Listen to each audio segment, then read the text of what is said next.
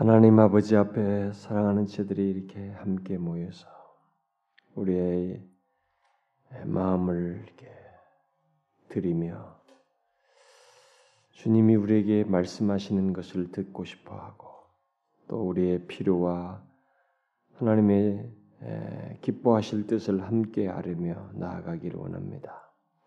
진실로 하나님께서 우리에게 오시고 우리가 하나님께로 마음을 향하는 이 복된 시간을 통해서 진실로 하나님과 교통하는 은혜를 누리기를 원합니다. 하나님 아버지 성령 안에서 우리를 다루어 주시고 이 시간도 우리를 붙잡으셔서 이 세상에 어디에서도 어, 안위할 수 없고 안식할 수 없는 우리들이 하나님 안에서 안식하며 영혼의 위를 얻으며 새 힘을 얻을 수 있도록 역사하여 주옵소서. 역시 우리가 이 땅을 살면서 그래도 위를 얻고 안식하며 수 있는 것은 주님의 면전에서이며 또 주의 말씀을 통해서이고 기도를 통해서입니다. 그래서 주께서 정하여 주신 그 기도 은혜 방편들을 통해서 아버지 앞에 나아가오니 주여 우리와 함께 하시고 역사하셔서 진실로 주의 백성들이 하나님 안에서 얼마나 복된지를 알게 하여 주옵소서. 이 시간 주의 성령께서 주장해 주시기를 구하옵고 예수 그리스도의 이름으로 기도하옵나이다. 네, 마태복음 음, 보도록 합시다. 마태복음 아, 오늘 3장 할 차례죠. 음, 3장 할 차례인데 아 제가 3장 다 끝내려는데 뭐 17절밖에 안 돼가지고 아 이건 다 끝내겠구나 했는데 음, 안 되겠더라고요. 이게 참 확실히 신약의 서신들에는 설명할 것들이 있고 중요한 것들 뭐 제가 깊이 안 해도 어, 최소한 설명할 것들이 있어서 1절부터 12절까지만 어, 보도록 하십니다. 그래서 다음 주는 이게 4장 또 중간까지만 이렇게 보면은 4장 아마 11절까지 이게 3장 13절, 4장 11절까지 연결하면 이게 좀 내용이 단락상으로 맞아요. 그리고 왜냐면은 4장 12절부터는 예수님께서 또 구체적인 사역을 어, 공생의 사역을 구체적으로 하는 거 어, 나오기 때문에 약간 단락이 거기서 나눠지는 게 더 좋을 수도 있습니다. 그래서 우선 12절까지 우리 한 절씩 교독을 하도록 합시다. 그때 세리관이 이르러 어, 유대 광야에서 전파하여 가로되 회개하라 천국이 가까웠느니라 하였으니 저는 이 선지자 이사야로 말씀하신 자라 일렀을 때 광야에 외치는 자의 소리가 있어 가로되 너희는 주의 길을 예배하라 그의 첩경을 평탄케 하라 하였느니라 이 요한은 약대 털옷을 입고 허리에 가죽띠를 띠고 음식은 메뚜기와 석청이었더라. 이때 예루살렘과 온 유대와 요단강 사방에서 다 그에게 나와 자기들의 죄를 자복하고 요단강에서 그에게 세를 받더니 요한이 받은 요한이 많은 바리새인과 사두개인이 세례 베푸는데 오는 것을 보고 이르되 독사의 자식들아 누가 너희를 가르쳐 임박한 진노를 피하라 하더냐 그러므로 회개에 합당한 열매를 맺고 속으로 아브라함이 우리 조상이라고 생각지 말라. 내가 너희기로니 하나님이 능히 이 돌들로도 아브라함의 자손이 되게 하시리라. 이미 도끼가 나무 뿌리에 놓였으니 좋은 열매 맺지 아니하는 나무마다 찍어 불에 던지우니 나는 너희로 회개케 하기 위하여 물로새를 주거니와 내 뒤에 오시는 이는 나보다 능력이 많으시니 나는 그의 신을 들기도 감당치 못하겠노라. 그는 성령과 불로 너희에게 세례를 주실 것이요 손에 키를 들고 자기의 타당마당을 정하게 하사 알곡은 모아 곳간에 들이고 죽정이는 꺼지지 않는 불에 태우시리라. 어, 우리가 지난 시간까지 보았던 내용은 예수님께서 출생하셔서 성육신 하시는 그 내용 속에서 이제 처음에 동방 박사들이 방문하고 어, 바로 헤롯이 예수님 죽이려고 왕으로 오셨다고 하니까 이제 그 그 왕을 죽이기 위해서 애들을 어린 아이들 다 죽이는 장면 네, 그것이 이제 예언의 성취이고 어, 바로 그렇게 피신하는 것조차도 우리를 구원하기 위한 예수님의 행동이셨다라고 하는 것을 아, 제가 말을 했습니다. 우리는 단순한 그 피신 행동이 아니고 어, 애굽으로부터 들어갔다 나오시는 이런 행동을 통해서 어, 일종의 우리를 죄에서 구원하시기 위해서 자신이 피하시는 것과 함께 그다음에 애굽에서 어, 나오시는 것 같이 옛날에 그 출애굽에과도 연관되는 어, 우리를 죄에서 구출하기 위한 어, 그런 전형으로서의 그분의 행동이 있었다. 그런 것조차도 다 연관되는 내용이었다라는 것을 제가 얘기를 좀 했어요. 자 그런데 이제 오늘 여기 이, 이 3장에서는 어, 이 마태는 이 마태복음을 어, 그 유대인들에게 기록하고 있기 때문에 유대인들 대상으로 기록한 것이기 때문에 어, 유대인들이 기다리고 있는 것이 바로 왕이로 왕으로 오시는 예수죠. 메시아 세상 권세자이신 바로 메시아. 그 그분을 그들은 기다리고 있었기 때문에 바로 왕으로 오시는 예수 그리스도를 묘사하기 위해서 그 중간에 이 내용들은 다 어, 그 출생 피신에서 돌아오시는 것 이후에 30세 어, 공생일이 시작하기 전까지 바로 이 30, 약 30년에 가까운 그, 그 30세가 되기까지 그 기간은 다 생략해 버렸습니다. 음, 생략을 하고 어, 바로 이제 예수님이 등장하기 위해서 왕의 오심을 이렇게 미리 알리는 왕의 사신인 세례요한의 등장부터 얘기하고 있습니다. 그래서 왕의 사신으로서 그가 오십니다. 미리 그래서 우리가 어디 이게 뭘 가게 되면 먼저 거기에 사절단들이고 사신이 가서 이렇게 뭔가 준비를 하게 하듯이 마치 준비하기 위한 사신이 먼저 어떤 사역하는 내용부터 소개를 하고 있습니다. 그래서 왕으로 오시는 이 메시아에 관한 이, 이, 이 내용 속에서 어, 예수님의 그 이 행적 속에서 제일 먼저 왕의 사신으로서 어, 예수님보다 몇 개월 먼저 태어나신 이 세례 요한, 아, 소위 세례 요한의 그 어, 예비적인 사역이라고 할 수 있죠. 음, 예비적인 사역이라 사역을 이제 여기서 마태는 언급함으로써 이 예수 그리스도에 대한 구체적인 얘기를 기록해 나가고 시작하고 있습니다. 자, 요한은 여기서 어, 먼저 우리가 이제 1절과 2절을 좀 간단하지만 이 구절을 좀 설명할 내용이 좀 많아요. 여기서 간단하게나마 1절과 2절에서 요한은 이 그리스도의 오심을 이렇게 알리고 어, 예, 먼저 이스라엘 백성들로 하여금 어, 예수 그리스도를 믿도록 하기 믿도록 하는데 그 일종의 준비 역할, 어? 일종의 그 전초병이라고 할 수 있고 예비자라고 할 수 있고 음, 사신이라고 할 수 있는 그 일을 이제 이 사람이 지금 하고 있는 것이 지금 이 3장 1절 이하의 내용이에요. 예, 그게 뭐냐 하냐. 그가 전처적으로서 하는 일은 예수 그리스도의 오심을 알리고 이스라엘 백성들 하여금 그를 믿도록 준비하는 일이에요. 그러니까 세례요한의 그런 준비 역할은 일종의 하나님의 은혜가 임하기 위해서 보통 이렇게 타다다닥 이렇게 그 우리들의 그 상태를 이렇게 보게 해주는 그 역할을 세례 요한이 하는 것입니다. 음.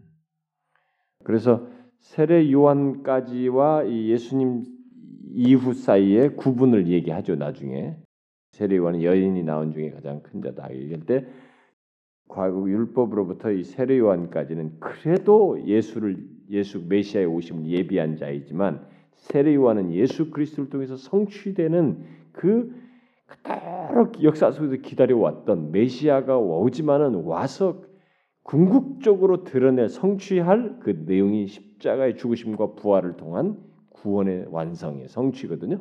근데 그것을 못 보고 죽은 자예요, 이 사람이. 그러니까 굉장히 귀한 사역을 하지만은 거기까지가 이그 일종의 예수 그리스도 이전의 어떤 사람으로서 이제 대표적 가장 여인 중에 큰 자로서 여기는 그런 면에서 세례요한은 그래도 예수님 바로 전에 있었지만은 준비자 역할이었어요. 그래서 메시아를 통해서 오게 될 그 은혜의 나라, 아, 내가 그 하나님 나라를 예비하고 선포하는 그래서 백성들로 하여금 그분을 믿도록 하는데 준비하는 역할을 하는 것이 바로 이 사람의 사역이라는 것을 여기서 이제 보게 됩니다. 그런데 그의 사역은 지금 먼저 여기 요단강가에서죠. 유대 유대 광야에서 주 하죠. 유대 광야에서 하는데 그 요단강 가까이에 있는 바로 이 유대 광야에서 사역이 주로 이루어졌고 그의 메시지는 딱 들다시 보다시피 전파에 가로되 광야에서 전파에 가로되 회개하라 천국이 가까웠느니라. 굉장히 직설적이죠. 예, 단도직입적입니다.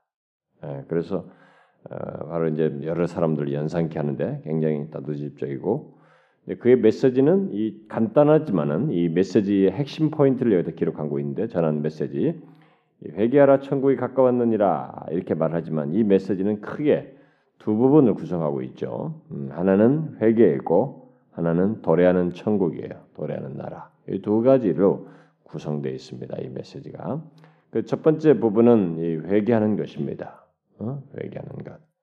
그 다음 부분은 도래하는 천국. 근데 여기서 천국으로 번역했는데 어, 이 영어식으로 번역하냐면은 The Kingdom of Heaven이에요. 어, 다른 다른 식 다른 쪽에서는 Kingdom of가 이제 하나님의 나라, 하나님의 왕국 이렇게 나오는데 여기서는 하늘 나라 써요. 마태는 하나님의 나라라는 쓰지 않고 그냥 하늘나라고 했습니다. 그건 왜냐하면 유대인들에게 있어서 하늘 그들은 하나님을 할 때 보편적 유대적 개념은 하늘이거든요. 하늘 하늘로서 보통 묘사를 해요. 그들에게 있어서 하늘은 하나님 외에 다른 걸 생각할 수 없는 것이었습니다. 예, 그렇기 때문에 유대인들에게 익숙한 개념이기 때문에 그냥 하늘나라 이렇게 한 것입니다. 그러니까 Kingdom of Heaven 이렇게 쓴 거죠. Kingdom of God이라고 안 해도 God이라고 안 해도 그냥 Heaven만 해도 그들은 하나님으로 연상될 수 있었습니다. 유대적인 표현을 이렇게 한 거죠. 그래서 우리가 하나님 영광의 교회 이렇게 하기 어렵잖아요. 그래서 하늘 영광 교회 이게 마태식 표현이다 예, 한 거죠. 자, 그런데 이 메시지 두 부분을 우리가 좀 먼저 주목해 볼 필요가 있어요. 먼저 어, 첫 번째는 이 회개예요. 지금 임박하는 가까이 왔다고 하는 오고 있는 가까이 오는 이 임박한 천국은 하나님 나라는 그것은 이 유대 사람들에게는 뭔가 이게 도래한다. 메시아를 통해서 어떤 나라가 도래한다. 임박하다. 어떤 하나님 나라가 하늘 나라가 도래한다. 이런 개념은 이들에게 구약에서부터 익숙하게 전해져 왔기 때문에 어느 정도 이들에게는 그것은 이해가 잘 됐습니다. 유대 사람들에게는 그래서 뭐 이 도래할 천국에 대한 내용에 대해서는 이들에게는 막 문제가 되지 않았습니다. 그런데 거기에 들어가기 위해서 회개를 해야 한다는 이 말이 지금 바로 여기서 이 세례관의 이런 표현이 이 듣는 유대 사람들에게 약간의 이게 거, 거, 치는 것이 된 것입니다. 그 나라에 들어가서 회개를 해야 된다. 그러면서 이 회개하라고 이제 회개를 촉구했는데 이게 유대인들에게 아주 거슬리는 것이 왜 거슬려요? 왜 이게 이들에게 거슬립니까? 천국에 들어가기 회개하라. 천국에 가까워서 천국에 가까워서 회개하라. 어? 왜 이게 그들에게 거치겠어요? 근데 나중에 뒤에서 나오지만은 이 사람들은 자신들이 아브라함의 자손이기 때문에 아니 메시아의 나라에 당연히 자신들이 메시아의 나라는 바로 자신들을 위한 나라이고 그러니까 당연히 자신들은 거기 들어간다고 그리고 그 나라에 속한 자라고 생각하고 있었기 때문입니다. 그때 그렇게 생각하고 있었던 거예요. 그러나 이 요한의 메시지는 그들이 천국에 들어가려면 그 자격을 얻으려면 하나님의 은혜에 도래하는 나라가 사실상 하나님의 은혜의 나라예요. 이제 이들에게는 그게 아직은 감이 안 잡히는 것이죠. 이들에게는 그냥 이전에 있었던 자기들 율법 안에서 이렇게 쭉 지키면서 그냥 어떤 나라가 하나 오는 것이 자기들 자기들을 위한 그냥 어떤 좋은 나라가 오는 것 정도만 생각해 돼. 그러나 뒤에 가서 점진적으로 펼쳐질 보여질 그 도래할 나라는 하나님의 은혜의 모든 것이 거기에 다 있는 것이 사람의 힘으로 자신들의 노력과 의지와 행위로 들어갈 수 있는 것이 아니라 오직 하나님의 은혜에 의해서 어, 임하는 나라예요. 그러니까 그 하나님의 은혜의 모든 것을 기대는 회개. 자신의 것들을 붙들지 아니하고 오직 하나님의 은혜에 기대는 그런 회개. 결국 마음과 뜻의 변화가 있어야 한다는 것이 하나님의 은혜. 근데 여러분 이게 그렇게 어려운 것이에요. 뭔가 자기 규범에 철저하고 이게 행동이 철저한 사람들 그리고 자기가 남들에게 흠이 없고 이렇게 잘 자라는 사람들 그리고 모범생들 이런 사람들에게 은혜의 나라라는 것이 이 은혜라는 것이 굉장히 거칠어요 그 사람들에게는 거친 겁니다. 뭔가 내가 뭔가 한 것이 인정이 안 되고 오직 은혜에 기대해서 회개함으로써 들어간다. 이게 그들에게는 어려운 것이에요. 그러니까 그런 것에 그나마 수용력을 가졌던 그 사람은 어차피 나야 더러운 놈이야라고 자기조차도 인정하는 세리와 장녀들이 이 은혜의 날에 들어가는 거예요. 선호했던 거, 좋아했던 것입니다. 그러니까 죄인들은 오히려 이 은혜의 나라에 대해서 뭐 그냥 인식의 문제도 아니세 마음이 깊 수용이 되는 거예요. 근데 이게 모범적이고 모든 게 철저한 이 바리새인들이나 이 유대 종교적 틀에 있는 사람들은 은혜 나라의 자신들을 기대하는 회개를 한다. 응? 그 마음과 뜻의 변화를 에, 변화가 뜻 변화가 있어야 된다라는 이것이 이런 회개를 외치기 시작한다는 것이 아 이건 이들에게 어려운 것이에요. 그런데 그들은 사실 어, 자신들이 그렇게 뭐 이렇게 행동 행위적으로도 잘 지키는 것처럼 여겼지만은 사실 그들은 이미 이 예수님이 오시기 이전까지의 그 400년의 어, 기간을 이렇게 미리 예, 어떻게 연장선상에서 왔는지를 그 말라기 구약을 계시를 닫았던 말라기에서 시사하듯이 그들은 하나님의 율법과 선지자들이 제시한 그 요구들조차도 제대로 지키고 있지 않았어요. 그로부터 떠나 있었다고. 우리가 이제 그런 것들을 어, 말라기서도 충분히 보잖아요. 그들이 마지막 그 모양새가 어떤지 바로 이 마태복음 바로 앞에 있는 말라기 같은 거 사장을 보시면은 3장 예, 같은 거 보게 되면 그 3장 7절부터 뭐 12절 같은 거 보게 되면 왜냐면 이 말라기는 끝부분에 세례 요한의 그 예언적인 표현이 여기 다 있단 말이에요. 그러니까 이제 바로 연관지어서 말라기가 시간상으로는 400년 있지만은 이 어떤 예언의 성취와 이 성취의 배경이 되는 것은 연장선상에 있어요. 그래서 우리가 쉽게 볼 수 있어요. 우리가 한번 읽어봐요. 지난번도 제가 한번 읽은 적이 있었죠.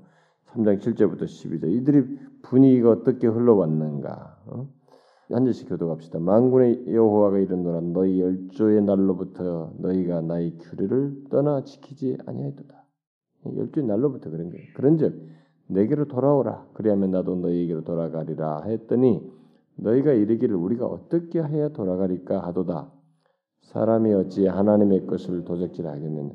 그러나 너희는 나의 것을 도적질하고도 말하기를 우리가 어떻게 주의 것을 도적질하였나이까 하도다.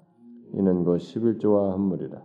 너희 곧 온 나라가 나의 것을 도적질하였으므로 너희가 저주를 받았느니라. 한군의 여호와가 이르노라 너희의 온전한 11조를 창고에 들여 나의 집에 양식이 있게 하고 그것으로 나를 시험하여 내가 하는 문을 열어 너희에게 복을 쌓을 것이 없도록 붙지 아니하나 보라. 만군의 여호와가 이르노라 내가 너희를 위하여 황충을 금하여 너희 토지 소산을 멸하지 않게 하며 너희 밭에 포도나무의 과실로 기한 전에 떨어지지 않게 하리니 너희 땅이 아름다워짐으로 열방이 너희를 복되다 하리라. 만군의 여호와의 말이니 이 말씀이 안 먹혔어요. 안 먹히고 400년이란 그 고통스러운 시간들이 계속되는 연장선상에 이들이 있었던 것입니다. 그래서 이제 메시아가 이제 마침내 이 나라가 도래, 도래하는 거예요. 어? 그 하나님 나라가 도래하니까 그것에 앞서서 반드시 회개 문제를 언급하지 않을 수 없었던 것입니다.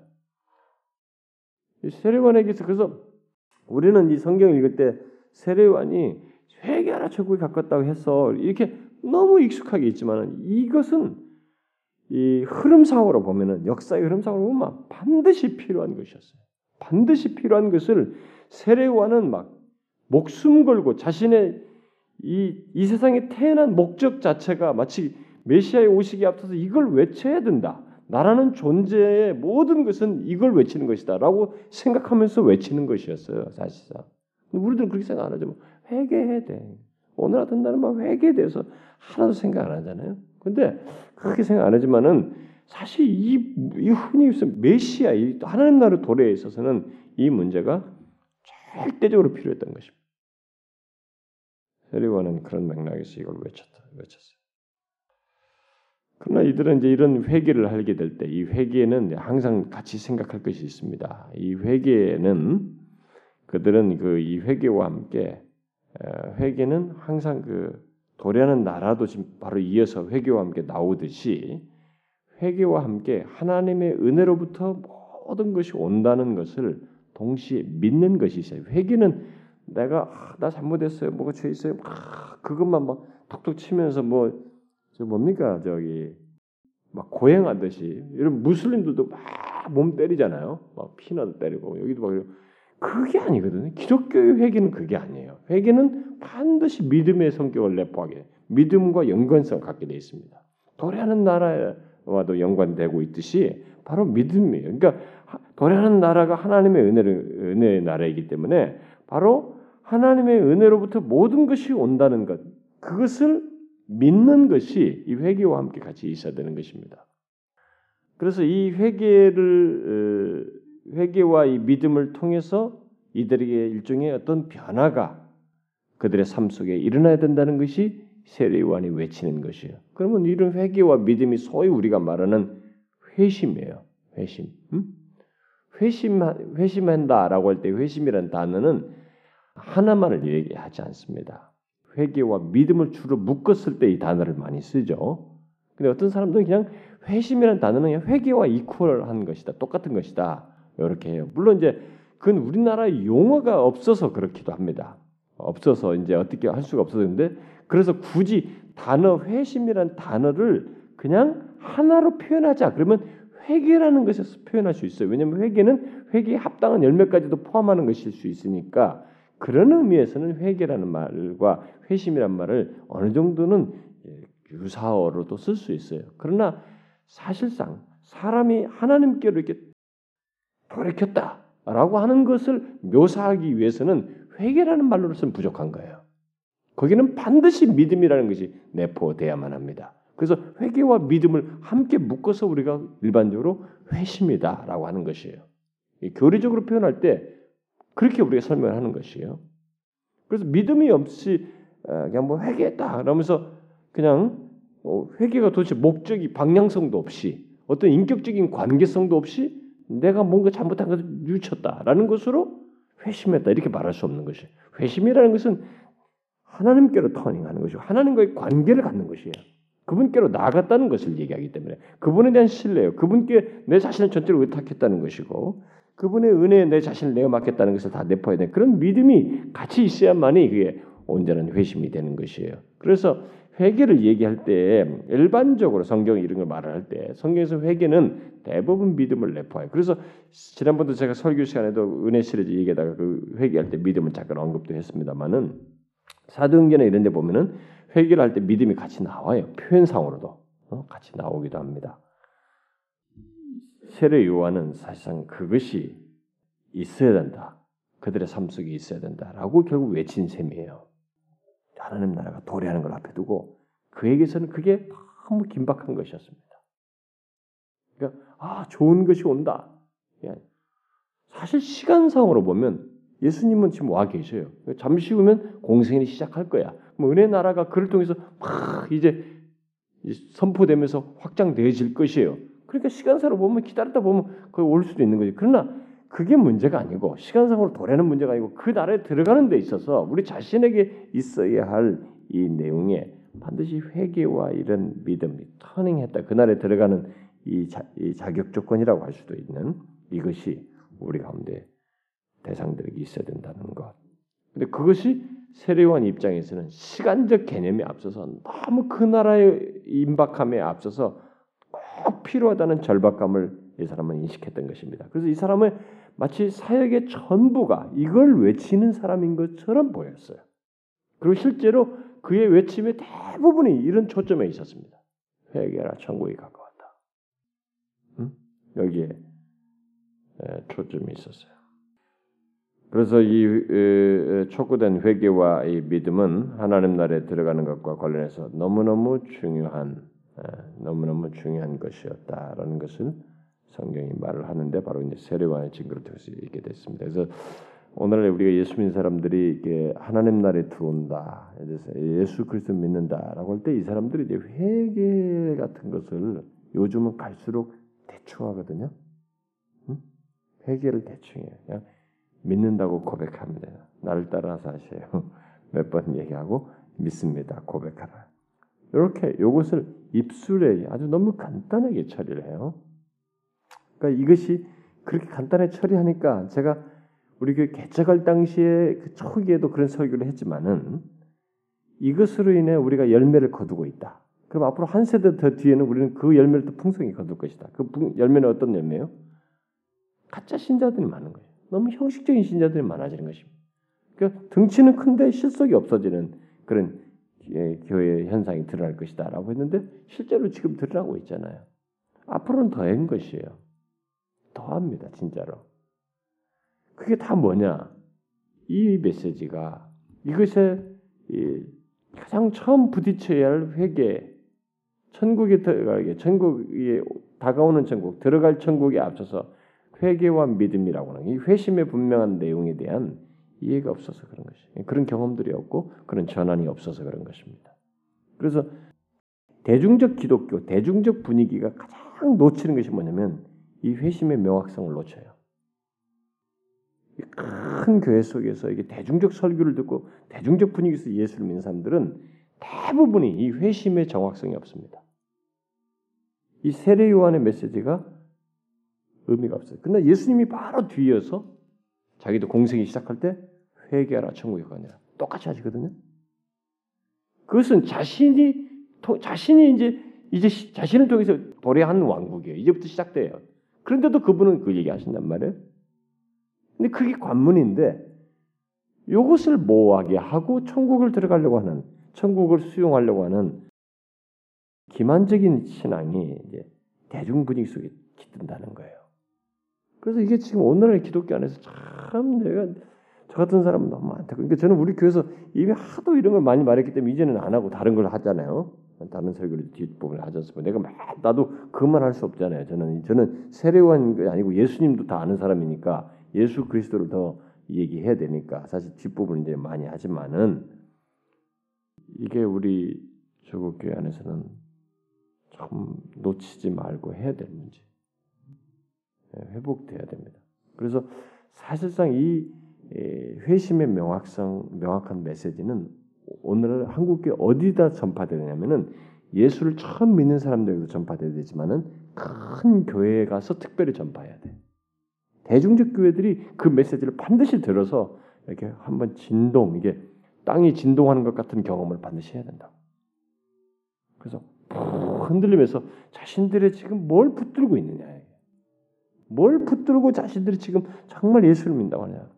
근데 너무 분위기에 매도돼 있어요. 이 대세에 따라가고 있는 것입니다. 반드시 회개심이 있어야 돼요. 이걸 무시하는 사람. 근데 저는요 미안하지만은 사실 우리 사역자들부터가 이게 싫어요. 목사들부터가 이게 회심 이런 거 관심이 없어요. 이거 하면 사람들이 안 좋아하거든요. 안 모여요. 안 좋아한다고. 그러니까 치유 복음을 택하라 이런 거예요. 이런 걸 안 한다고. 그래서 자꾸 약순환되고 있는 거예요. 세례요한은 사실 목숨 건 사람이에요. 자, 그 다음에 그가 메시지했던 또 다른 한 중요한 두 번째 메시지의 그 포인트가 뭐냐면은 내용이 바로 천국이에요. 임박하는 천국입니다. 하나님 나라입니다. 자, 여기 세례원이 회개하여 들어가게 된다고 하는 천국 하늘나라 바로 그가 선포한 도래하는 천국이란 그럼 무엇일까? 여기에 제가 이제 제가 몇 차례 얘기하죠. 하나님 나라에 대해서는 정말로 말할 것이 체계적으로 얘기할 것이 많기 때문에 제가 앞으로 다시 다 얘기하겠습니다만은 천국이란 게 뭐냐? 응? 여러분 천국이 뭡니까? 여러분들이 천국 들어간다. 천국 할 때. 여러분들이 생각하는 천국이 뭐예요? 하나님 나라가. 아니 천국이야. 우리 입에 닫고 어려서부터 천국 가요 천국 가. 뭐야 돈으로도 못 가요 천국 못 가요 믿음으로 가요 천국. 입에 닫고 사는 게 천국이잖아. 너 당신 뭐 예수 왜 믿는 천국 갈라고. 우리는 천국이 뭐 아주 입에 달았잖아요. 그게 우리에게서 얼마나 중요한 사실 천국이. 천국이 뭐냐 말이에요 이게 지금 중요한 메시지를 얘기하거든. 아니 회개하라. 그래야 당신들이 복을 받을 것이다. 뭘 잘 될 것이다. 너희들 지금부터 이런 경험을 할 거야. 놀라운 경험을 할 것이다. 오늘날은 그러잖아요. 오늘은 뭔가를 얘기했을 때 뒤에 이거 해라. 그러면 조건으로 약속으로 제시되는 것이 뭐냐면 잘 될 것이다. 축복받을 것이다. 이런 경험을 할 것이야. 은사 체험을 할 것이다. 뭘할 것이다. 난리잖아요. 요즘요. 우리나라에 지금 또 다시 이게 제가 우리나라가 이 지금 정말로 정서상의 문제가 많은 것이 기독교 정서상에 지금 이 기독교 출판계 센세이션을 일으키는 것이 김우현 PD가 지금 하늘의 언어라는 책을 가지고 방언을 가지고 지금 우리 한국을 완전 뒤집고 있습니다. 여러분 그, 그 할아버지 있었잖아 최춘선 할아버지 그쓴 그 김우현 PD가 사실 신학을 한 사람이 아니잖아요.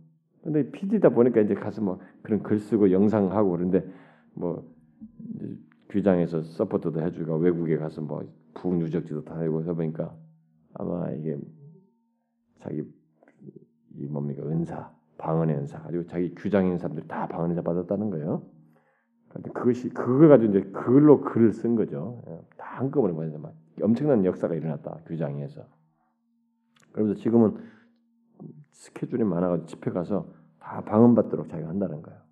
이 사람이 이제 거의 뭐 목사를 넘어서 대중적인 설교자가 이제 방언받게 하는 사람이 됐다는 하는 얘기를 제가 들었어요.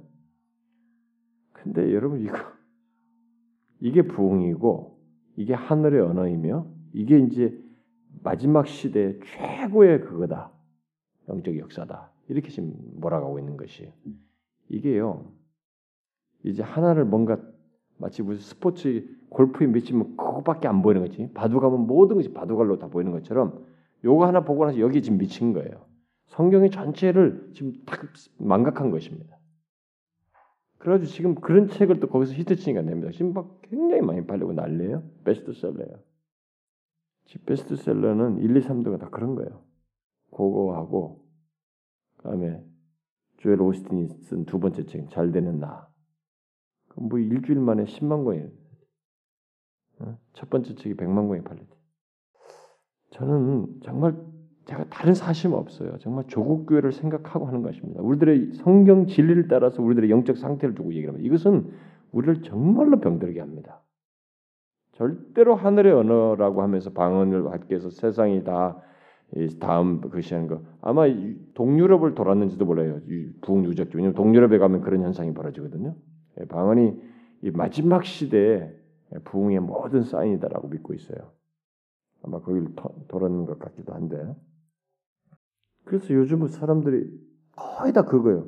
뭘 해라, 회개하라, 뭐 어쩌다 하나님 앞에 뭐 충실하라. 그러면 복 받을 것이다. 이 세상이 잘 될 것이야. 축복 받을 것이 아니면 이런 경험을 할 것이다. 근데 가장 중요한 것은 뭐냐면 천국이에요. 회개하라 하면서 바로 연결시켜서 예수님이나 세례요한이 이런 것을 통해서 바로 강조한 것은 우리들이 어떤 경험을 하느냐, 이 세상에서 뭘 받느냐, 돈을 축복을 받느냐 이게 아닌 것이에요. 근데 우리나라에서 잘 되는 사람들이 많이 모이는 교회는 이 두 개를 강조해요. 체험을 강조하고 신비적인 것을 강조하는 사람들, 은사 체험을 하는 사람들이 제일 많이 모이고 또 다른 하나는 복을 많이 강조하는 복 받기 위해서 모이는 데 제일 많이 모여요. 이 두 개가 제일 사람들이 많단 말이에요. 그런데 세례와는 그렇지 하지 않았어요. 예수님도 회개담 회개하면서 뭘 얘기했어요? 뒤에서 하나님 나라예요. 천국이에요. 이게 뭐예요? 에, 그거야 뭐 당연히죠. 당연히 회개한다면 천국 가니까 뭐 그렇게 말한 것이죠. 그리 아니요. 제가 지금 질문했을 때는 다른 의미가 있는 것이에요, 여러분. 우리가 지금 천국 같은 것은 우습게 여기고 이 세상에서 뭘 하고 나서 볼때 약속한다는 것은 뭐 은사 체험이나 어떤 체험 뭐 경험이든 이런 거나 아니면 축복받는 걸로만 자꾸 생각하는데 그것보다 더 중요한 것이 천국이에요, 사실은. 근데 이 천국이 뭐냐는 거예요.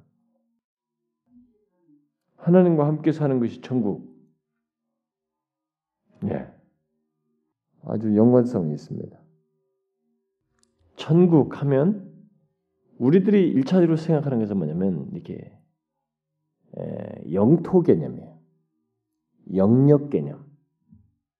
어딘가 이렇게 어느 공간 속으로 들어가는 것 같은 것. 이 천국을 할 때 항상 영역과 이, 이 공간적 개념을 우리는 자꾸 생각합니다.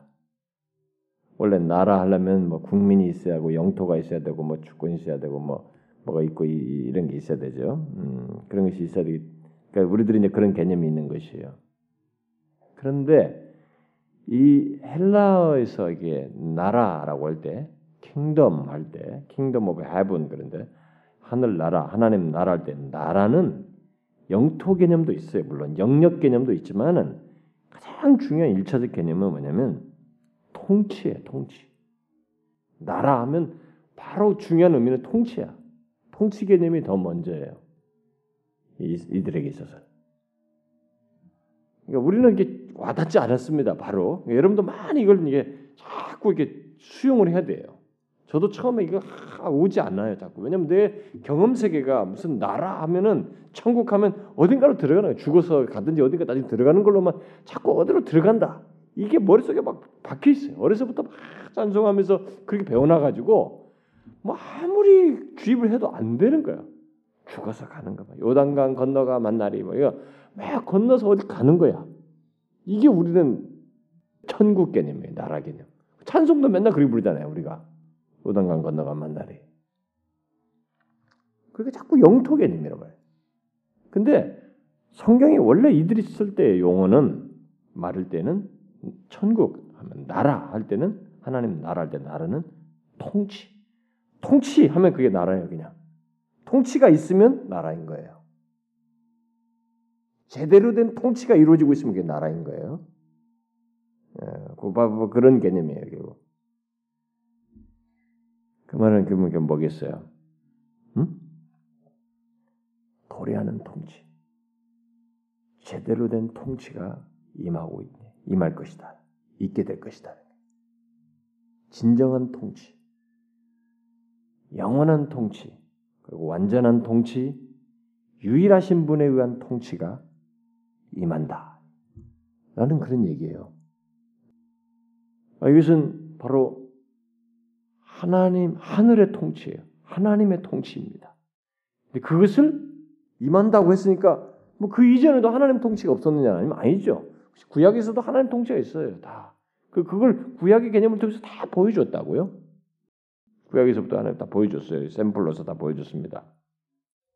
그런데 여기서 그것이 임한다고 말하는 것은 하나님이 그 하늘의 하늘의 통치 그리고 우주적인 통치 이렇게 해서 보편적인 통치가 아니라 실제로 나중에 뒤에 가서 나오지만은 사단의 권세가 여기서 인간을 예, 귀속시켜서 어둠의 나라 권세를 확장하고 있는 이 땅에 바로 하나님 자신 육신을 입고 오셔서 그 통치를 이 지상에서 선명하게 드러내시는 그래서 그 통치를 확고히 드러내셔서 이렇게 모든 사람들의 영혼에 하나님의 통치력을 확장시키시는 그 통치가 임할 것이라는 거예요. 이 통치는 아, 내가 만큼 이 땅을 통치할 거야. 여기 아니에요. 이것도 통치 개념할 때 영토 개념은 항상 후발적이에요. 그 뭐예요? 한 사람 한 사람 회개함으로써 그들의 마음을 영혼을 하나님이 직접 통치해요. 그동안은 어둠의 권세가 그들의 마음을 통치했는데 하나님이 직접 통치하죠. 하나님이 지배자가 되셔서 한 사람 한 사람 영혼이 회개에 돌아옴으로써 하나님이 통치하시는 그 영혼들이 이렇게 통치를 받는 영혼들이 막 늘어나는 거예요. 그래서 이제 늘어나는 것에 의해서 영토가 넓어질 수 있는 거예요. 옛날엔 사마리아 유대에서 있었는데 그 사마리아로 넓어지고 그러나 사실 그것이 앞서서 사마리아에 있는 모든 영혼들이 다 통, 그 이런 진정한 통치를 받는 건 아니거든요. 거기 예수 안 믿는 사람이 있잖아요. 응? 근데 거기에 예수 믿는 게 되는 영혼들에게 막 그래서 이 극동적인 우리까지 통치받는 그의 통치가 임하는 하나님 나라의 그, 그것이 이제 확장돼서 나타나는 거죠. 응? 바로 그 개념이에요. 그래서 직접 육신을 입고 오셔서 이런 통치를 확립하실 것이라는 것, 지금 그걸 얘기한 것입니다. 그래서 세례와는 바로 그 통치를 위해서 오실 분을 예비하는 것이죠. 그분을 준비하는 것이에요. 그래서 세례요한이 그런 통치의 도래를 말하며 어, 그 당시 말할 때 당시 듣는 듣는 사람들이 이제 여기 대해서 이의 제기를 안 해서 그게 뭡냐 이게 뭔 나라가 통치하는데 이렇게 안 물었어요. 이들은 다 알고 있었던 거예요. 대충 그 자기 임의라도 자기 방식대로라도 그것은 알고 있었던 것입니다. 그런 것이 임할 거라는 건 이들은 알고 있었어요. 당시 현대 당대 사람들은 그러니까 메시아에 의한 지상 통치가 아, 있을 것이라는 것은 지상 통치 개념을 이들은 구약에서부터 쭉 이렇게 들어왔기 때문에 나름대로 알고 있었습니다. 근데 이제 오해하고 있었던 거죠. 그 명확성이 떨어졌고 그 영적인 의미, 은혜의 나라의 통치 그런 그 구체적인 내용들을 이들은 오해하고 몰랐던 것이죠. 어쨌든 자신을 나름대로 알고 있기 때문에 여기에 대해서 문제제기 하지 않았어요. 그런데 세례와는 여기서 탁 브레이크를 건 것이에요. 그런 통치에 그런 통치는 회개와 함께 있게 된다. 받게 된다. 그 통치가 있게 되는 그 통치 아래 들어가는 것, 그 은혜 나라에 들어가는 것, 그, 그 하늘 나라에 들어가는 것은 회개와 함께 있게 된다. 회개 속에서 들어가게 된다. 이렇게 말한 것이에요. 그래서 이게 중요한 것입니다. 이 메시지 두 개 포인트가 확 떨어질 수가 없어요. 이걸 자꾸 분리시켜 사람들이 분리가 안 됩니다. 자, 그래서 이제 뒤에 그 이제 3절부터 10절을 보게 되면 그런 메시지를 세례요한이 전했고 이 요한의 메시지가 아, 요한의 메시지가 이제 그 3절에서 보다시피 이사에서 40장 3절의 예언 성취였습니다. 이런 어, 요한의 이런 메시지는 이사야 40장 3절에 그것이 예언이 성취된 것으로 말하고 있었죠. 당시에 이사야 40장 3절 여기 지금 광야에 외친 자 소리가 있어 가로되 너희는 주의 길을 예배하라 그의 첩경을 평탄케 하라는 이런 논지로 이사야를 통해서 예언됐을 때는 이스라엘 백성들이 이제 하나님에서 심판을 받아 가지고 바벨론 포로로 갔다가 돌아오게 될 것이다. BC 537년이든 6년이든 뭐 그때 이제 70년이 차서 돌아오게 될 때 돌아오게 될 때 그때 그들이 돌아오는 그 길을 그 사막에서 광야에서 길을 평탄케 하라. 이, 이 돌을 이 길을 만드는 사람들 그 도로를 이렇게 닦는 그 사람들에게 아, 예언한 그 사람들을 염두 두면서 예언한 것이죠. 그러니까 너희들에게 그런 일이 있을 것이다. 그 다음에 돌아올 때 너희들은 길을 평탄케 하라. 주께서 다 돌아오게 하실 거야.라고 예언한 것이에요. 그때 이제 이 예언의 그러면 직접적인 대상자들은 이 도로를 닦는 사람들이에요. 사막에서 포로가 귀환하는 걸 땅을 닦는 것을 어? 돌아오도록 하는 것, 그걸 예비하는. 그러니까 그런 좋은 일이 있을 것이야라고 예언한 것을 여기에 바로 그것을 하는 이가 세례 요한이다. 이렇게 말을 하고 있어요. 그 예언이 더 궁극적으로 메시아와 관련해서 더 우주적인 의미에서 세례 요한을 통해서 성취될 것이다. 이렇게 말하고 있는 것입니다. 제가 여러분들이 한 차례 얘기했죠. 구약의 어떤 예언들은 항상 이중성이 있어요. 구약의 어떤 예언은 당장 그 시기에 얼마 후에 그들에게 벌어질 일이에요. 근데 쭉 보면은 뒤에 더 궁극적인 그 예언의 궁극적인 모습이 뒤에 있어요. 메시아와 주로 관련돼서. 예, 그래서 항상 구약의 예언은 이중적입니다. 여호와의 날. 그러면 여호와의 날은 그들에게 임할 심판이기도 했어요. 어떤 면에서. 근데 그게 예수 그리스도와 함께 오는 날이기도 해. 그러면 또 더 뒤로 가면은 여호와의 날은 최종적으로 최후의 예, 하나님 그리스도께서 세상을 심판하실 날로도 연관되는 거예요. 구약에서 여호와의 날에 대한 내용은 참 많거든요. 이렇게. 그러니까 그 당대 사람으로 보면 이게 하나로밖에 안 보여. 근데 이쭉 뒤로 보니까 또 있어 이렇게. 그것이 궁극적으로 성취된 그 뒤에 있는 거예요. 중첩되어 있는 것입니다. 그래서 구약의 예언은 이렇게 중첩성을 가지고 있어요. 지금 이것도 마찬가지입니다. 아, 포로에서 귀환하는 것, 백성들에게 회복이 있구나. 돌아오는 것이 있구나. 자기 나라로 돌아오는 것이 있구나. 그런 예언인 것 같았는데 세례요한 갖다 연관지어서 광야에 외치는 자의 소리로서 세례요한이 우주적인 구원을 이루실 메시아가 오실 것을 예비하는 사람으로서 이 첩경을 이게 평탄케 하는 사람으로서 있을 것이다라고 예언한 것으로 아, 마태가 딱 설명하고 있는 것입니다. 그것이 성취라고. 그래서 유대 광야에서 어, 어, 이 세례 요한은 마치 이제 그런 것을 예비하는 사람으로서 어, 엘리야와 아주 좀 유사한 그런 모습을 여기서 취하면서 이제 그 일을 하죠. 음, 그 엘리야와 아, 유사한 모습을 취한 것은 여기 보니까 뒤에 보니까 뭐예요? 약대 털옷을 입고 음? 가죽띠를 띄었다. 이게 이제 거기 나와요. 구약에 보면 이게 이제 엘리야와 같은 그런 복장을 하고 있었던 것이. 그러니까 사람들이 그래서 엘리야인 줄 알았던 거예요. 엘리야가 왔나 이렇게 했죠. 당시 사람들. 세례관을 이렇게 받았습니다. 엘리야와 같은 여기 메뚜기는 당시 가난한 사람들이 먹던 것입니다. 네?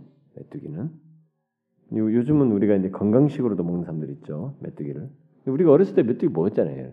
권사님이랑 우리 다 메뚜기 구워 먹었잖아요. 음. 요즘은 이제 공해 때문에 안 먹는데 요즘은 또 무궁해지가 메뚜기가 있다는데 그 메뚜기 구워 먹는다고. 이 사람 가난한 그걸 못 그걸로 이렇게 꿀 찍어 먹어서 야생 꿀 같은 거 찍어서 먹고 이렇게 했던 것입니다. 근데 어쨌든 이 당시에 가난한 사람들이 먹었지만은 세례와는 그래도 이렇게 건강식은 먹은 거예요 어떤 면에서. 그런데 그의 메시지는 이 메시지 전달 방식도 엘리야와 같았어요. 엘리야가 상당히 다도직입적이잖아요. 이 세례원도 단도직입적이었습니다. 그래서 그 뭐 이제 오절에 보니까 그렇게 전하고 있을 때에 예루살렘과 온 유대와 요단강 요단강 그 지방에서 수많은 사람들이 이 요한의 메시지를 들으러 왔던 것입니다. 어? 그 메시지를 들으러 왔어요. 사람들이. 자, 우리는 여기서 한 가지 재밌는 걸 발견합니다. 이, 이, 이 5절 말씀을 볼 때 사람들이 몰려들었어요. 어떻게 해서 모였어요? 분명히 예루살렘 성전이 있어요, 거기에. 그리고 회당이 있고, 이 가르치는 자들이 있습니다. 정통한 가르치는 자들이 있었어요. 회당 그런 데는. 그런데 의외로 영적으로 공부하고 교회 기존 그 성전이 이렇게 외식화되고 바리새인화되고 이렇게 위선적이었을 때 이 광야에 외치는 소리를 들으러 사람들이 몰려왔어요. 요게 이제 우리에게 한 가지 힌트가 되는 장면이에요. 영적으로 메마른 시대에 중요한 것은 꼭 이 공간이 예, 중요한 것은 아니라는 것입니다. 하나님 백성들의 이 모임의 가치는 공간에 있지 아니하고 메시지에 있다는 것을 보여주는 것이죠. 제가 신학생 시절에 아주 낭만적인 생각을 하고 있었습니다. 그래서 제가 죽어도 개척 안 한다는 생각을 그래서 한 것이에요. 그때 당시에 왜냐면은 그때인데도 제가 그때인데도 어, 상가의 교회들이 막 생기고 막 어떤 교회는 상가 바로 옆에 있는 또 교회가 생기고 그랬습니다. 제가 아, 대학 시절에 사랑의 교회가 막 개척됐을 거예요.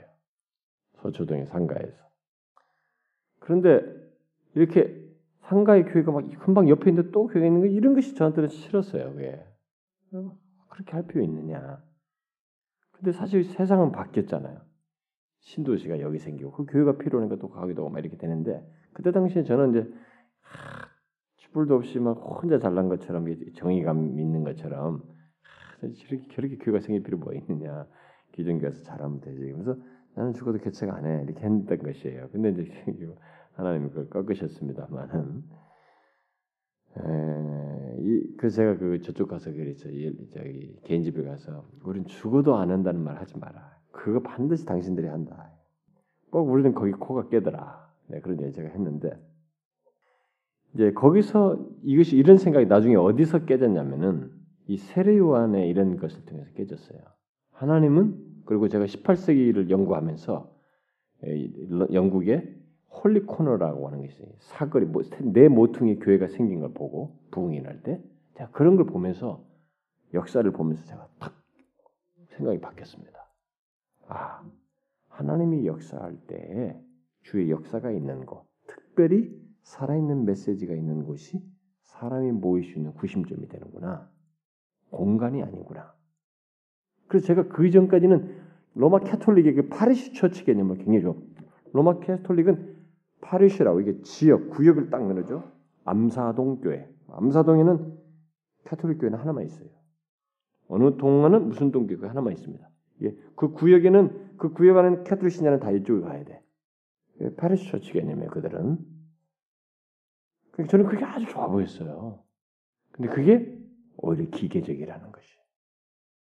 교회는 예루살렘이라고 하는 어떤 지정된 곳에 꼭 있어서 하나님 역사하신 건 아니고 하나님의 살아있는 메시지, 하나님이 역사하는 곳이 있으면 그 메시지가 중심이 돼서 사람이 모일 수 있는 것이다.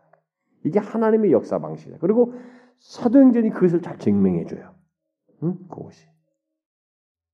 그래서 제가 아 괜찮구나. 여기처럼 이렇게 많은 것은 난 좀 반대. 너무 많아가지고. 그것이 있으면 된다. 근데 우리가 지금 이제 한국 교회는 이제 혐오감이 생겨가지고 너무 사람들 메시지도 워낙 리모컨으로 많이 듣다 보니까 메시지도 다 흔해 빠졌어요. 예, 별로 안, 메시지 중심도 아니고 건물 중심 어, 뭐 그런 것도 아니고 그냥 목 좋은데 잡는 것이 사람 많이 모이는 곳 어, 이동할 수 있는 곳인데 모여서 그러면 진짜로 교회가 그런 데 가면 금방 커져요. 그래서 제가 여러 사람들에게 들었어요. 사실 특별하게 메시지가 좋지 않아도 그냥 기본에 충실할 정도이고 교회를 잘 이게 성도들 잘 어우르면 이렇게 이게 신도시 같은데 거기서 그렇지 않으면 특별한 일이 없는 한 사람들은 한다는 거예요. 그래서 지금 제가 어떤 분도 어느 교회에서 12년 동안을 도대체 사람이 안 늘어나대. 그러니까 우리 이러지 말고 아예 어차피 사람들이 많은 사람들이 복음을 전해야 되는데 사람들이 모이는 곳 새로 개발되는 아파트로 갑시다. 그래서 갔다는 거예요. 제가 만난 사람인데 그 목사님 얘기. 그 갔는데 2년도 안 돼서 사람이 막 엄청나게 늘어난 거예요. 몇백 명이 늘어난 거예요. 근데 지금은 한 몇천 석짜리를 한 삼천 석짜리를 짓고 있어요. 삼천 석도 넘는가 봐. 그 모이니까. 그게 사람이 모이게 하는 현상이기도 해요. 물론 또 양령 영향도 있고 뭐 하나님의 도구로 쓰이는 것도 있죠. 있는데 일단은 모이는 것이 요즘은 메시지 중심이 아니에요. 이것마저도 이제는 이 시대는 별로 이렇게 크게 효과가 없는 좋은 목과 그다음에 좋은 프로그램이에요. 이런 것이 우리들의 현상이에요. 그러나 이게 성경적이라는 걸 제가 봐요. 그래도 그래도 광야를 광야는 사람이 없는 곳이거든요. 안 보일 곳이에요. 근데 거기에 하나님이 사용하시는 자가 있고 그의 말씀 메시지가 있으니까 사람이 그것으로 모였다는 것입니다. 그리고 교회사를 보니까 그런 현상들이 있더라는 것이에요. 자, 그리고 뒤에 보니까 이제 6절에 그의 메시지를 듣고 이제 받아들인 자들이 있었어요. 받아들인 자들은 자신들의 죄를 자복하고 세례 요한을 통해서 세를 받았습니다. 물 세례를 받았어요. 일단 이 세례를 받은 자들은 자신들의 죄와 옛사람이 죽었다는 표시로 강물 속으로 유단 강물 속으로 들어갔고 그리고 새 사람의 특권을 누리게 된다는 표시로 그 물 속에서 이렇게 나왔습니다. 그런 세례를 세례관이 준 것이에요. 의미상으로. 그래서 이제 회개를 얘기한 거예요.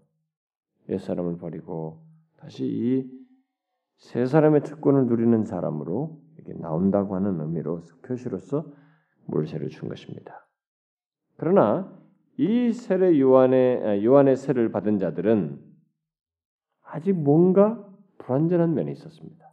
왜냐하면 이 세례에서 있게 되는 모든 것의 성취자이시고 그리고 이 세례 받는 자들이 구심점 역할, 머리 역할 하시는 분이 뒤에 오셔서 그 머리 대신 그분 안에서 이 세례 받은 자들의 존재 가치 그리고 세례 받은 것의 모든 의미는 살게 되기 때문에 약간의 불안전한 요소가 있었어요.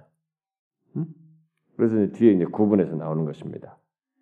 그래서 이런 모든 자들을 세례 받는 자들을 하나로 묶으실 머리 대신 그리스도 그분 안에서 이제 이 세례의 모든 의미는 되는 거예요. 왜냐하면 그가 죄를 사하실 뿐만 아니라 뒤에 보니까 성령의 세를 주시거든. 음? 성령의 세를 뒤에 주시거든요. 네, 뒤에 나와죠. 11절에. 그래서 예수 그리스도 안에서 그것은 가치가 있게 될 것이었어요. 그래서 요한의 세례는 그런 부분에서 여전히 준비성을 갖고 있었던 것입니다. 어, 예비성이 있었던 거죠. 그러나 이렇게 이제 어쨌든 많은 사람들이 세례요한의 메시지를 듣고 자신들이 자복하면서 새 사람이 되고 그 하나님 도래한 하나님 나라에 들어가기 소원해서 이렇게 세례 임하여 있는데 그 중에는 어, 그것을 받아들이지 않는 사람들이 있었습니다. 그냥 사람들이 모이고 이거 하니까 구경하고 경계하기 위해서 마음을 닫은 상태로 음? 다른 마음과 본심을 가지고 거기에 온 사람들이 있었습니다. 그러니까 항상 이게 모이는 자리에 좋은 메시지가 있고 하나님의 역사가 있어도 그 모이는 자리에는 항상 이 섞임이라는 것이 있어요. 그들이 100%다 하나님께 마음이 가 있는 사람은 아니에요. 자복할 사람은 아니에요. 자복하지 않는 사람들이 거기에 있는 것입니다. 그건 인간사에서는 항상 있는 자 있는 거예요. 여기서 보니까 그게 누구예요? 이제 사두개인과 바리새인들이었습니다. 이들이 왔는데 이들이 온 본심은 뭔지 7절부터 10절에서 이 사람이 말한 내용 속에 다 나와 있어요. 본심이 뭐래요? 그들은 자신들이 아브라함의 육체적인 후손으로서 메시아의 나라에 들어갈 자격이 있다. 자신들은 그 당연히 메시아의 나라에 들어갈 네가 뭐라고 떠들어대지만 그걸 우리가 거기는 다 들어갈 사람들이다. 이렇게 확신하고 있었던 것입니다. 응? 그렇기 때문에 이게 참 이런 내용에 대해서 거부 반응을 가지고 듣는 거예요. 참여하는 거예요. 구경하는 것입니다. 그러나 요한은 하나님께서는 오히려 딱 그들의 마음을 다 읽고 지금 얘기하는 거죠. 네, 감동돼서 하나님의 하나님은 오히려 필요하시다면 여기 이 돌들로도 네, 주변의 돌들로도 아브라함의 자손이 되게 하실 수 있다. 얼마든지 이방인들로도 아브라함의 자손들이 되게 하실 수 있다라는 것이. 그러면서 하나님은 이 회개에 합당한 열매를 맺지 않으면 뭐예요? 어떻게 해요? 나무를 찍어버리실 것이다. 이렇게 말했습니다. 그러니까 너희들이 아무리 뭐 이렇게 본가지네 뭐네 하면서 여기 있어도 회개 합당한 열매를 맺지 않으면 너희들의 이 전통도 깨질 수도 있다. 음, 너희들 그런 이걸 얘기를 한 것입니다. 그래서 로마서에서 참감람나무로 얘기도 나오죠. 음. 네, 거기서 너희들이 잘려 나갈 수도 있다는 것이죠. 회개에 합당한 열매를 맺는 것을 얘기했습니다. 그래서 이게 굉장히 중요한 것이었어요. 회개가. 그러면서 이제 그 11절과 12절에서 그런데 지금도 사실은 그런 사람들이 있죠. 교회 안에는 이 바리새인과 서기관 같은 사람이 꼭 있습니다. 뭔가 많은 지식도 많고 그렇지만은 회개에 합당한 열매를 맺지 않아서 오히려 이 참 순진한 게 주님께 나오고 자복하는 사람 많지도 못한 그런 사람들이 있는 것이에요.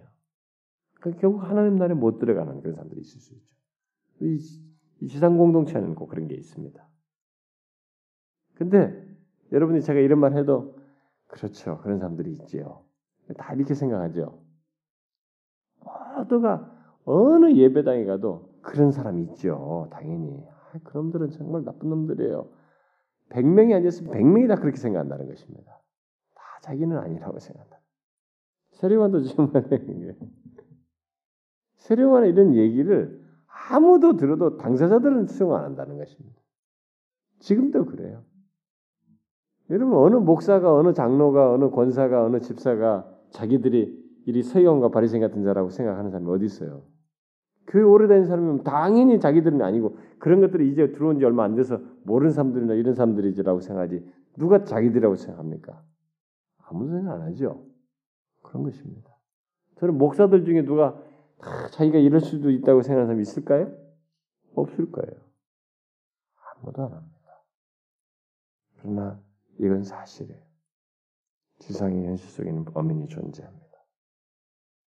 그 다음 마지막으로 그 11절과 12절에서 여기서 요한은 자신과 뭐예요? 오시는 메시아의 관계를 명확하게 이렇게 설명하고 있습니다. 그 관계가 어떤 관계인지 명확하게 밝히고 있죠. 요한은 자신은 오시는 이의 신을 들기도 감당하지 못해. 이게 제일 밑에 종이나 이제 신을 이렇게 드는 건데 그것조차도 감당치 못한 사람. 정말로 겸손하게 말하는 것 같지만 실제이기도 했죠.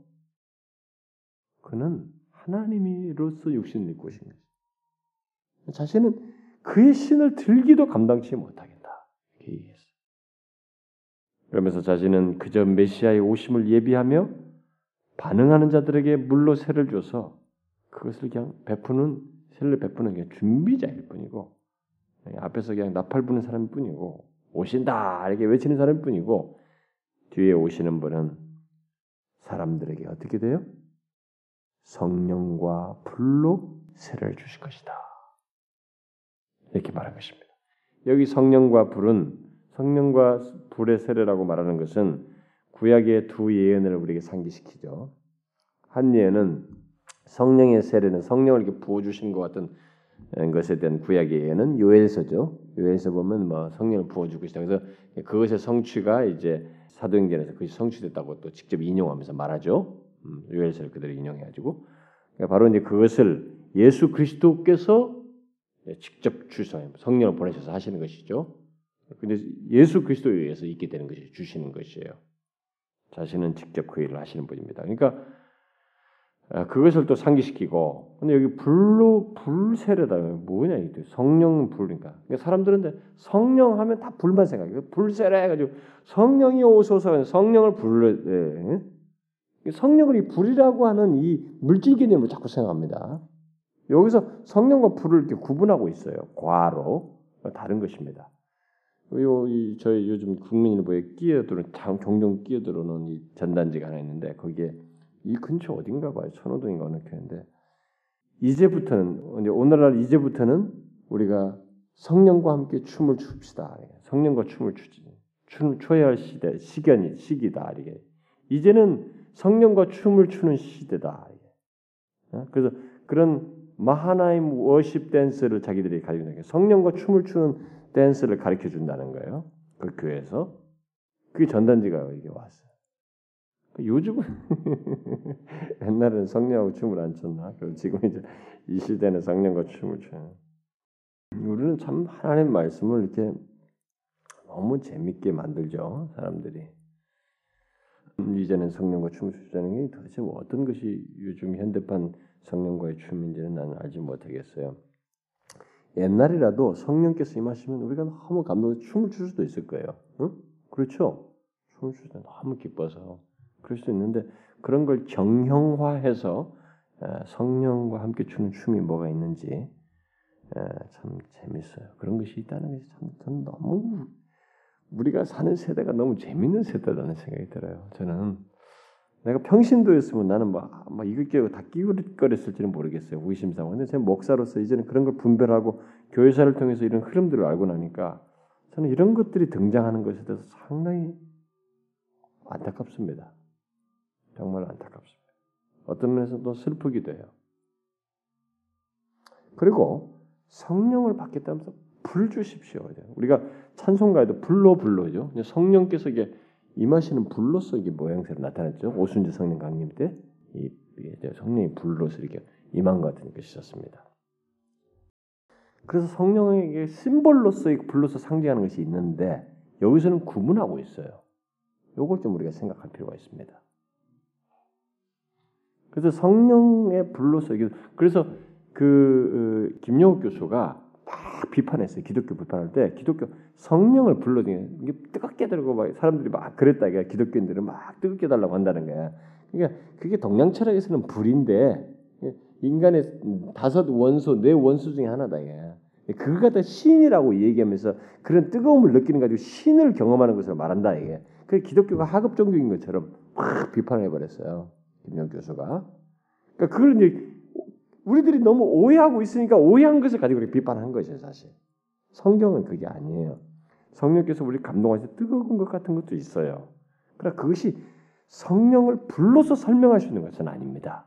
성령은 물질이 아니에요. 인격자이신 하나님 자신이거든요. 그래서, 그래서 하나님 예수 그리스도께서 성령을 인격자이신 그분을 통해서 그들에게 하게 하시는 거예요. 근데 그것이 임하는 것을 우주적인 이제 새로운 교회, 이 지상의 교회가 이 상에서 사도행전을 통해서 시작되는 것을 시작하면서 그것을 심벌, 온 지상에 성령을 부어 주시는 것을 나타내시는 것으로서 일차적으로 가시화한 거죠. 그것이 이제 반복적으로 이렇게 성령이 불러서 이게 심벌로서 오지 않잖아요. 응? 오지 않는다고. 오히려 여기서 예수님께서 이제 세례관이 예수님을 통해서 있게 될 성령과 불세례라고 할 때 이 불은 사실상 말라기 3장을 상기시키는 것입니다. 응? 말라기에서 예언한 것처럼 어, 천국에 들어갈 자들에 대한 심판과 정화의 의미로서의 불세를 얘기하는 거예요. 응? 그래서 뒤에 12절에 바로 그 얘기가 나오는 것이에요. 불세를 준다고 하면서 손에 기질 두고 자기 타작마당을 정하게 하자 알고 온 모아 겉간에 두고 쭉정이는 꺼이지 않는 불에 태운다. 이런 얘기가 연관성을 가지고 나오는 것입니다. 그래서 결국은 이, 이 말라기와에서 말하는 것과 관련해서 예수 그리스도께서 불세를 준다고 했을 때 불세를 나타내신다고 할 때 그건 뭐냐면은 여기서도 지금 연관성이 있습니다만은 곡식을 여러분 키질할 때 키질할 때와 그리고 그 이후에 이 알곡을 이렇게 곡간에 두죠. 곡간에 모으고 쭉정이는 불에 태우는 과정에서 이게 분리 분리가 일어나죠. 알곡과 쭉정이가 분리가 일어납니다. 요한은 메시아가 오면은 예수 그리스도께서 메시아가 오셔서 무엇을 하냐면은 자기 백성을 정화해서 이렇게 불이 정화의 기능이 있잖아요. 정화해서 단련하는 기능이 있죠. 그래서 천국에 들어갈 자는 결국 알곡은 알곡을 알곡들 이렇게 분리시키고 반대로 그를 거부하는 자, 영접하지 않고 그를 거역하는 자들은 쭉정이죠. 그들은 심판을 받아서 영원히 꺼지지 않는 불에 던질 것이다. 음, 라고 그런 것을 결정적으로 나타내시는 기준자가 되시는 분 바로 그가 메시아다. 이제 그가 오심으로부터 이 대분리는 이 땅에 존재하는 모든 인간에게 대분리는 선명하게 있게 된다는 것입니다. 그래서 그분 자신에게서 그분 자신은 결국 접촉하는 모든 자들에게 어떤 의미가 주어지냐면은 불의 성격이 있는 것이에요. 불세례의 성격이 있는 것입니다. 그런 의미가 일차적으로 여기에 담겨져 있다고 볼 수 있습니다. 물론 더 또 다른 음, 내용들도 여기서 덧붙여서 다른 말씀과 연관해 설명할 수도 있겠습니다만은 그렇죠. 그래서 이, 이제 우리가 이런 내용을 통해서 읽게 될 때 어떤 사람은 여기 이제 성령을 주시는 것, 성령의 세례 이것에 대해서 요한의 세례 이후에 성령 세례를 얘기했으니까 우리가 또 2차 경험을 말하는 거죠. 성령께서 우리에게 특별하게 성령 세례라고 하는 어떤 2차 경험, second blessing을 얘기하는 것이다. 이렇게 말하는 사람도 있고 굉장히 복잡해요. 복잡하긴 한데 중요한 것은 분명한 것은 뭐냐면 예수 그리스도를 믿는 자들은 우리가 이 여기 와서 물로 이렇게 세례를 받는 이게 전부가 아닌 건 사실이라는 거예요. 예수를 믿는다는 것은 바로 성령의 세례를 받는 것이다. 성령이 우리 가운데 임하여서 주님께서 직접 우리에게 그 대상자들 자기를 믿는 자에게 주시는 이 성령의 임하심 속에서 그분으로 말미암은 예수 그리스도를 믿는 자인 것에 대한 놀라운 인도와 역사와 감동과 하나님과의 관계와 이 복과 충만함들과 이런 것들이 있게 된다. 그것을 다 예수 그리스도에 의해서 주어지는 것이다. 라고 말하는 것이에요. 그래서 예수 믿는 자에게는 이 분명히 성령의 세례라고 할 만한 내용이 있어야 된다는 것이에요. 그리고 혹시 누가 예배당에 들어와서 예수를 믿고 잘 때는 바로 이런 형식적으로나 무슨 세례를 받는 것처럼 뭐 군대 가서 뭐 단집 한다든가 이렇게 대충 뭐 두 문제 문답하고 하고 하는 이게 아니고 진짜로 성령 세례를 사모해야 된다는 거죠. 처음 예수를 믿는 과정 속에서 자신들이 예수를 믿을 때는 그리스도께서 주시는 성령의 세례를 허락하시는 성령의 세례를 구해야 된다는 것입니다. 그런 갈망이 필요하다는 것이. 여기서 이제 우리가 결론적으로 한 가지만 기억하고 마치도록 합시다. 우리는 털썩 그냥 성경을 쭉쭉쭉 읽어가면서 내용만 어, 이런 내용이었군요 이렇게 하지만은 큰 그림 속에서 한 가지를 놓치지 말아야 됩니다. 세례 요한이 그토록 중요시 여기는 도래하는 왕국 하나님 나라. 그게 바로 예수 그리스도 통해서 오시는 건데 이게 전 우주 역사를 바꾸는 그토록 기다리고 기다리던 그리고 이제부터 완전히 역사가 새로운 지평을 확 열어버리는 그 엄청난 전환점인 왕국의 도래가 하나님이 육신도 있고 직접 오심으로써 시작되는데 공생애를 시작하는 것으로부터 시작된다는 것이에요. 근데 그 나라의 도래가 인류 역사에서 가장 중요한 순간이었다는 것입니다. 세례관에게 있어서. 그래서 그는 그 왕국의 도래 앞서서 이 회개를 외친 것이에요. 회심을.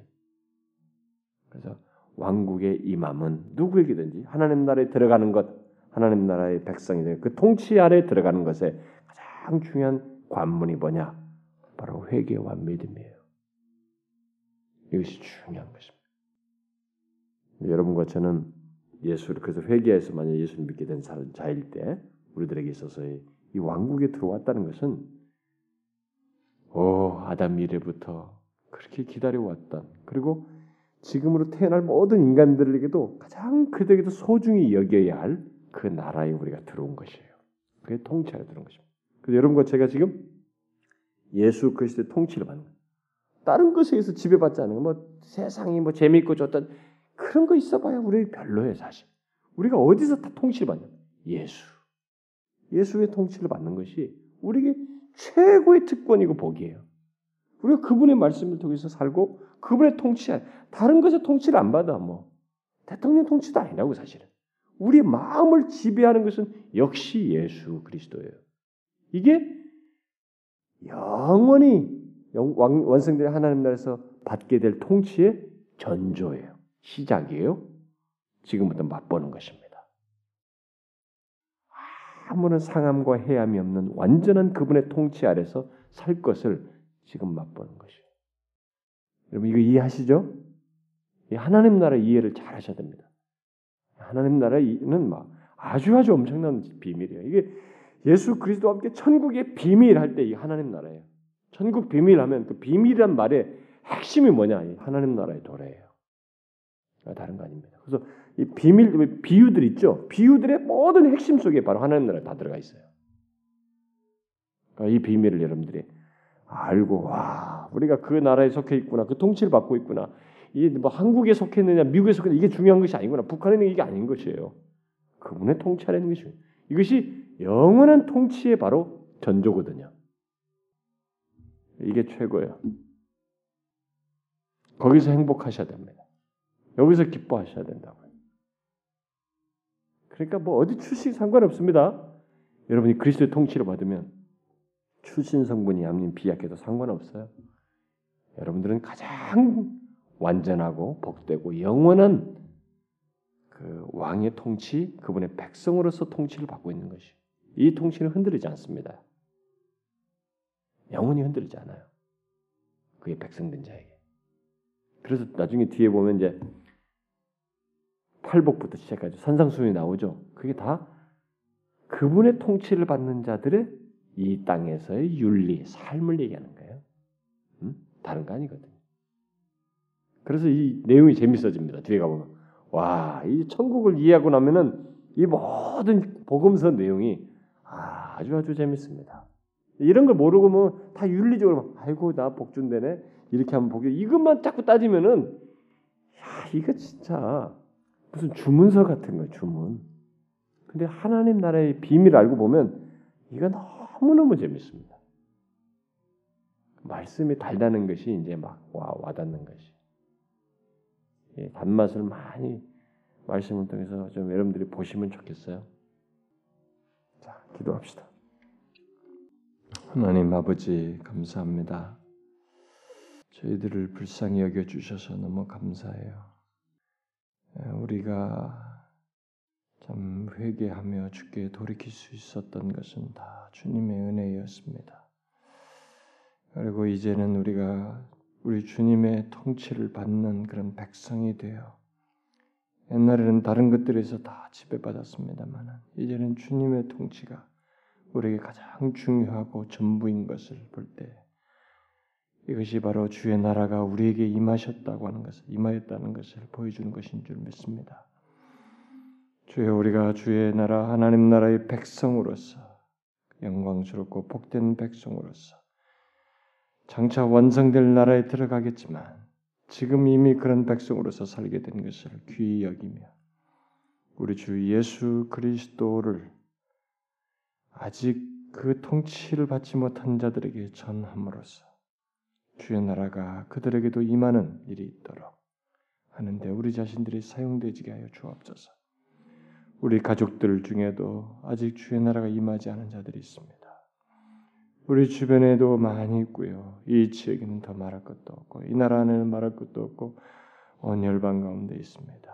우리가 이것을 알고 가까이에서부터 가족에서부터 우리 주변에서부터 저들의 다른 것에 통치를 받지 않냐고 마귀에게 통치받지 않고 우리 주님의 통치를 받는 일이 있기 위해서 우리가 세례 요한처럼 예수 그리스도를 전하는 회개와 믿음을 증거하고 예수 그리스도를 증거하는 저희들 되게 하여 주옵소서. 그래서 이 지역에 수많은 영혼들이 그리스도께로 나오고 참 구원받는 역사가 몸된 교회를 통해서 있게 하여 주옵소서. 어 주님 이번 주일에 우리가 복음 전체를 갖습니다. 숱한 영혼들에게 그리스도를 알지 못하는 영혼들에게 우리가 복음을 전함으로써 저들이 주의 나라에 들어올 수 있도록 정말 주의 통치를 받도록 하는데 우리 자신들이 쓰여지기 원합니다. 주님 이번 주일에 주께서 예배 중에 오셔서 찾아오는 영혼들의 마음을 주장하여 주시고 친히 임하셔서 저들이 하나님 나라 백성 되게 하시고 구원받는 역사가 있게 하여 주옵소서. 여기 모인 사랑하는 지체들 각자를 돌아보시고 저들의 삶을 보시며 이 고달픈 중에서도 우리 그리스도로 말미암아 위로를 얻으며 세임 얻게 하여 주시고 저들의 삶 속에 있어야 할 것들을 하나님 간섭하셔서 영적으로 또 육체의 어떤 건강상이나 물질적인 피로나 몸의 모든 상태까지 주님 개입하셔서 만지시고 치료하시고 채우시고 허락하셔서 주님 주시는 것으로 만족하며 사는 자들 되게 하여 주옵소서. 예수 그리스도의 이름으로 기도합나이다. 아멘.